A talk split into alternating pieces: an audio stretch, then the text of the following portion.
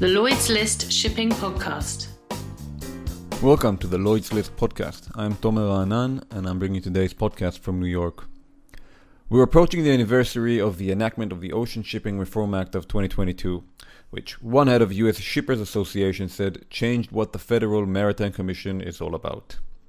The bill was signed in the midst of a supply chain crisis that saw carriers' profits surge, much to their great surprise, while shippers were encumbered with skyrocketing rates and piles of per diem fees, often levied indifferently and for circumstances behind their control.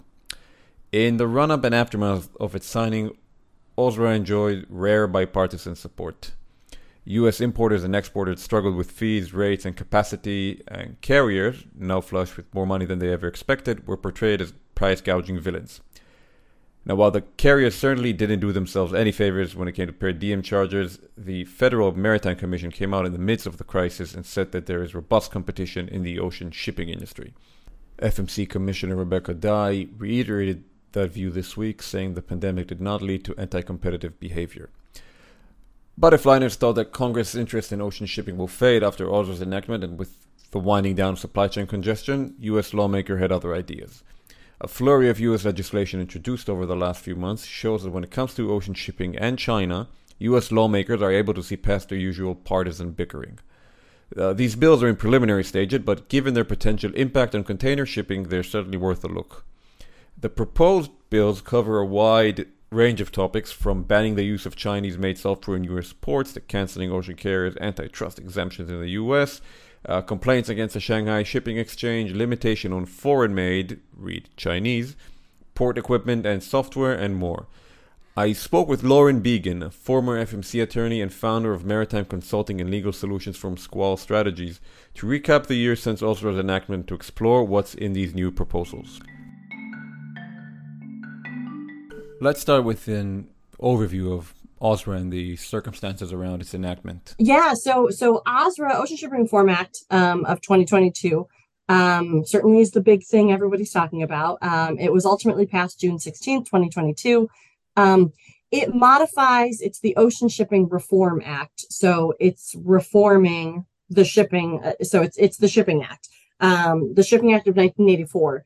Uh, which was a law that basically gave the F M C um, the authority to monitor and and uh, basically be the, the overall jurisdictional authority for ocean shipping that meets the, the U S shores. So it's for the benefit of the U S consumer, importer, and exporter. The Shipping Act kind of plays those rules out. There was an Ocean Shipping Reform Act of nineteen ninety-eight that happened previously that kind of deregulated the industry. And then now we're seeing the Ocean Shipping Reform Act of twenty twenty-two that is beginning to build back a few of those, uh, maybe not necessarily the same regula- regulations that were uh, repealed previously, but certainly it's building in some uh, regulatory authority for the F M C, kind of based on, you know, COVID and, and the challenges with uh, increased um, increased demand, increased congestion. Uh, there, there were certain things, certainly congestion being one of them, that the F M C had taken note of in twenty fifteen. They they actually released a congestion report at, in twenty fifteen, so pre anybody thinking about COVID. And then twenty twenty happened, and really, if you look at the twenty fifteen report, you're like, well, some of these things were already, you know, building. So to, to blame it all on COVID is probably a little unfair. To blame the spike of demand all of a sudden and kind of the exacerbating of the problems certainly was was something that happened during COVID. So all of that to say, O S R A, Ocean Shipping Reform Act of twenty twenty-two, was really predicated on that spike of demand and the congestion and all the problems that came along with, with stressing of the supply chain during twenty twenty and twenty twenty-one. There was obviously a lot of controversy with regards to ocean carriers and, and per diem charges, uh, especially during the peak congestion. Uh, and while there's still some issues burdening the U S supply chains, we are very far from the peak congestion of last year and the record-shattering freight rates. Uh, and some carriers have been in loss-making territory this quarter. Yet the statements accompanying some of these bills, they repeat those accusations of price gouging and market manipulation by the, quote, foreign flagged and foreign based carriers, who, by the way, a lot of them have pretty big operations in the U S. Um, and of course, there's the robust doses of anti-China messaging. Uh, so what do you think continues to drive this rhetoric? So there were a lot of emotions going around. I mean, it was it was a tough time, and, and people were seeing detention and demurrage bills were their annual like P and L statements go up into the millions, you know, and, and so it had gone from potentially tens of thousands, hundred thousand, you know, potentially to now this is a significant section of of their their P and L, uh, shippers and, and ultimate, you know, end customers. So it, it, it you always want to have a bad guy, right? So that that's kind of, I feel like, where it, where it was going. Were the carriers, were these ocean carriers the bad guys? I, I don't think they were the bad guys, right? In the midst of all of this, the F M C said, um, in a report, they said, there's there's robust competition in the ocean carrier industry. I, I think everybody wanted to point to, oh, they're all colluding. They're all in this together. Nobody's watching them. And they are purposely raising prices to twenty thousand dollars per shipment. And so an, a normal, you know, shipment might be twelve hundred dollars, fifteen hundred dollars for this China to West Coast route. And we saw twenty thousand dollars. And, and so everybody thought, there's got to be a smoking gun. What is the reason here? We can't just go up to twenty thousand dollars. Part of the reason, and, and I say, you know, I don't think that the ocean carriers were the bad guys. Were they maybe making some bad decisions? I'm not sure. I, I think that that's maybe where we were, or maybe they were making decisions based on Uh, you know, a, a different interpretation of what we now kind of are all agreeing to is is for the the charges, surcharges, congestion charges, detention demurrage. Um, and that's what the F M C is systematically going through, right? That's where the case law is really going to illuminate what did the F M C under the Shipping Act. It's not just like the will of the F M C, but what does the F M C in their interpretation of the Shipping Act find to be appropriate or inappropriate on assessing these charges? And so lost business um, as being one of the reasons for detention or demurrage is one of the things that it seems like, and this is not legal advice, but it seems like the F M C is tending to say, look, if if that box was tied up somewhere, you can't then also be recovering for the lost business that you are missing out by being able to reuse that box. And that was maybe one of the arguments floating around at the time. Um, so, so all that to say, I don't think that the carriers were the bad guys. Should we be bopping them in the nose? Like, like I think President Biden might have said at one point. Um, I, I don't think that that's right. It, it, it was an easy, perhaps, scapegoat at the time. Um, I think that we are, through clarity, through visibility, through all of these new guardrails of rules, cleaning that up so that we can't work in the shadows as much, and, and so we don't have that ambiguity. Um, I, I don't necessarily feel like it was a systematic, nefarious operation. But like I said, it was just different interpretations of how these charges, which were supposed to incentivize the movement of things, um, should be applied and what their limitations were. And that's where we're getting a lot of more, a lot more clarity from the F M C these days is what are those limitations? When should it be applied? Or when when does the F M C under the Shipping Act feel like it's unfairly in being passed down?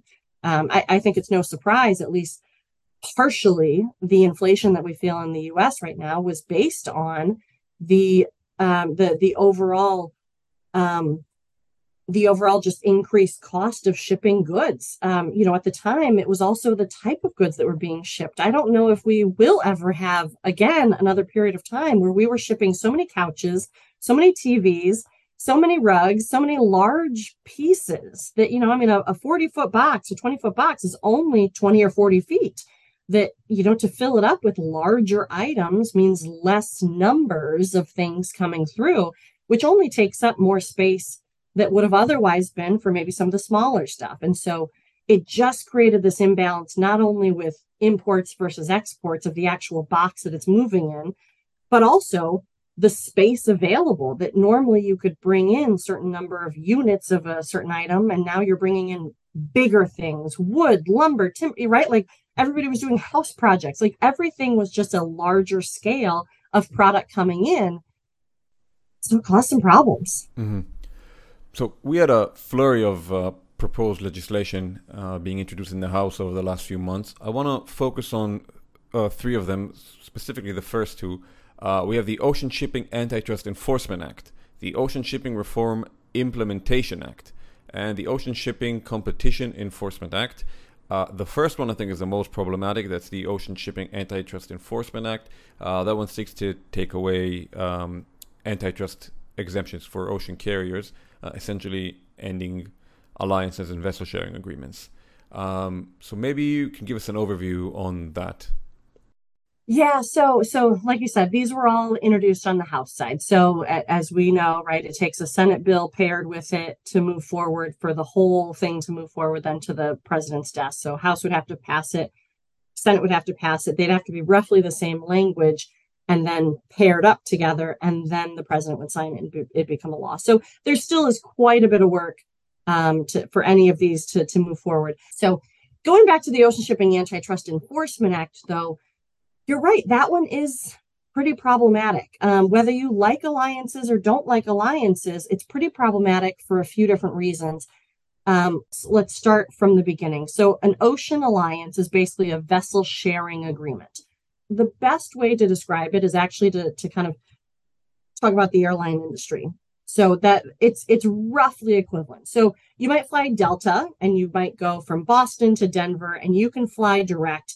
You might be on a Eagle Air doing business as Delta, but you book through Delta, and that's all you know, and that's really all you care about, because they're part of an uh, air alliance. Whereas if you were to book through Southwest, they're not part of an air alliance, and so you're going to be on Southwest, but because they only have so many planes and so many routes, you may need to stop over in Kansas City on your way to Denver. You didn't want to stop at Kansas City, but that's the only route that they offer, and they don't have these these airlines that they can be flying, these, these aircraft that you can be hopping onto in a sense of doing business as. Now, I say roughly equivalent because we're talking domestic versus foreign, but that for, I think for, for the purposes here of the um, illustration, I think you kind of get there, there's just better routing if you have a sharing of equipment. And so that's what happens in the ocean world through these vessel sharing agreements, through these ocean alliances, is that now instead of three or four vessels traveling from, you know, a port in China to L A or Long Beach, you might, and, and let's say they're all half full or twenty-five percent full, because prior to COVID, it was very, very prevalent to have not entirely full vessels. And so instead of having four vessels traversing that same route, roughly the same time, half full, now they could share that space. They're still competing for the business because they still want to be Delta versus, you know, whomever the, the, the co-share is. But now, instead of having those four vessels do that same route, they can combine efforts, have one vessel doing that route.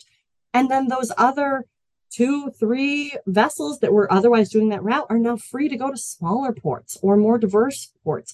And so I like alliances as a general statement because they provide options. They they provide better service in general as a, as a general statement through the years to the shippers and where they want to send their goods through. Um, you're, you're not so much trying to maneuver to the route, but you have more routing availability. And so you maybe have to do less over the road side of things. Um, I just think that repealing all of that basically so so basically what it is, this vessel sharing, they don't talk rates, they only talk operational side of things. Basically what this would do, this is an otherwise monopolistic thing, but they're not talking about rates, but they're otherwise pooling their their their equipment together. The F M C, those agreements have to be filed with the F M C, and the F M C monitors all that activity to make sure that they don't get too much market share, that, that there's not Um, unfair competition uh, or, or any sort of detriment to general overall competition. They're watching this. They have almost as many, maybe they have more economists at the F M C as they do lawyers. So they really are a, a competition authority that's watching what's happening in the ocean shipping world. And so these agreements, these vessel sharing agreements, these alliances serve a very valuable purpose to the shippers. Prior to alliances, generally, it was just a bunch of vessel sharing agreements that were filed here and there. It's harder to keep track of, arguably. So you're still going to have these, these partnerships of vessel sharing, and you still do have these piecemeal partner sharing of, of the vessel sharing, um, even with these alliances. But they streamlined the whole thing. They made it probably easier for the F M C to really watch and see what was going on and, and monitor the overall competitive effects. And it really, like I said, it really gives some benefit to the shippers overall. So repealing it eliminates that benefit to the shippers. But more than that, it's global shipping. It's not just U S shipping, it's global shipping. If you deny alliances the opportunity to have that antitrust enforcement in the U S trades, you're likely getting rid of it for the entire world. Um, there's also an argument to be made that these vessel sharing agreements are allowing for port diversification. So where you otherwise have four vessels going on the same route, now through vessel sharing, you have four competing vessels, but you can you can smooth it down to two. So now you're you're kind of compacting the capacity, but they're still vigorously competing for that same cargo. They're not sharing what rates they're they're giving for that cargo. And now you have two other vessels that were otherwise just trotting along right next to those other two that can now go to other ports. Um, I know that this actually has a major impact on Australian ports, is what I've been hearing.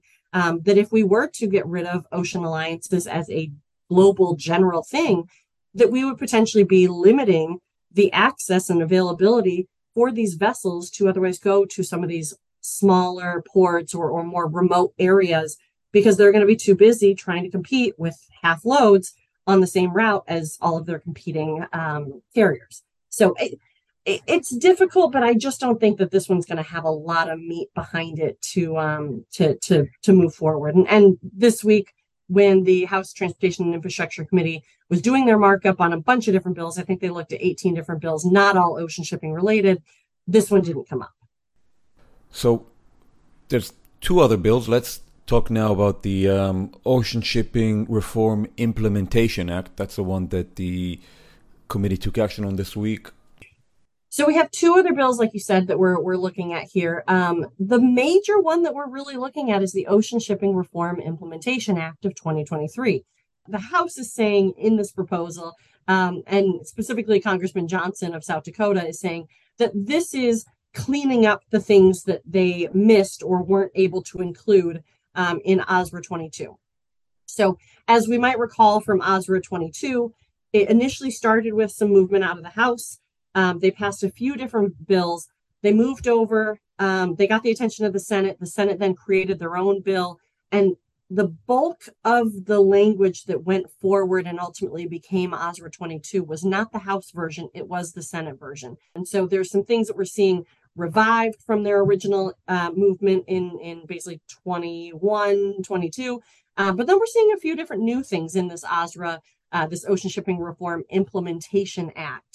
Um, so a, a few of the things that we're seeing is there's a data collection discussion. Um, they have the F M C as the lead authority, the rulemaking authority for data collection and data rulemaking, um, be looking at data and standards and, and the rulemakings associated there, which lines up with uh, F M C Commissioner Carl Benzel's recent initiative with the M T D I, the Maritime Transportation Data Initiative. Um, a few other things that we're seeing in this new um, O S R A implementation, um, the Ocean Shipping Reform Act implementation, Um, is they want to, we already have a National Shipper Advisory Committee that's doing great work. It's a really great way for shippers to have a direct conversation with the Federal Maritime Commission and multiple shippers, not just one or two, but multiple shippers.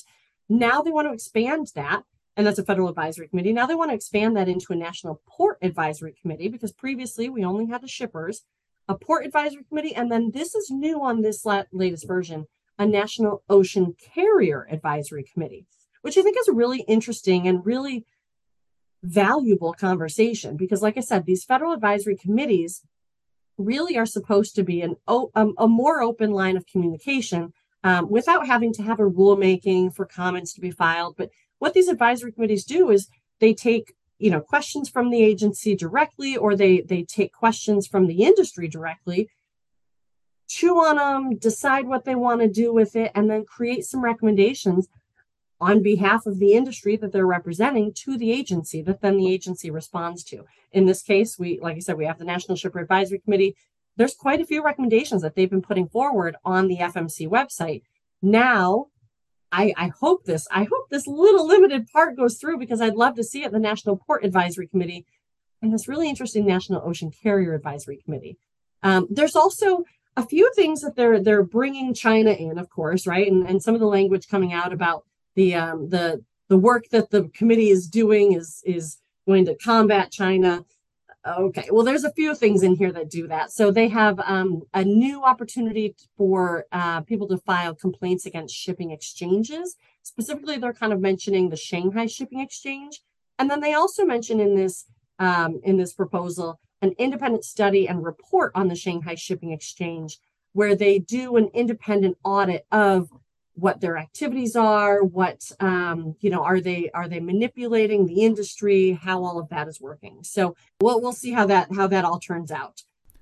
In December last year, F M C Commissioners Carl Benzel and Max Vekic wrote to members of the House Transportation and Infrastructure Committee asking for legislation that will grant the F M C authority to block agreements between carriers and terminal operators if it finds them unreasonably anti-competitive.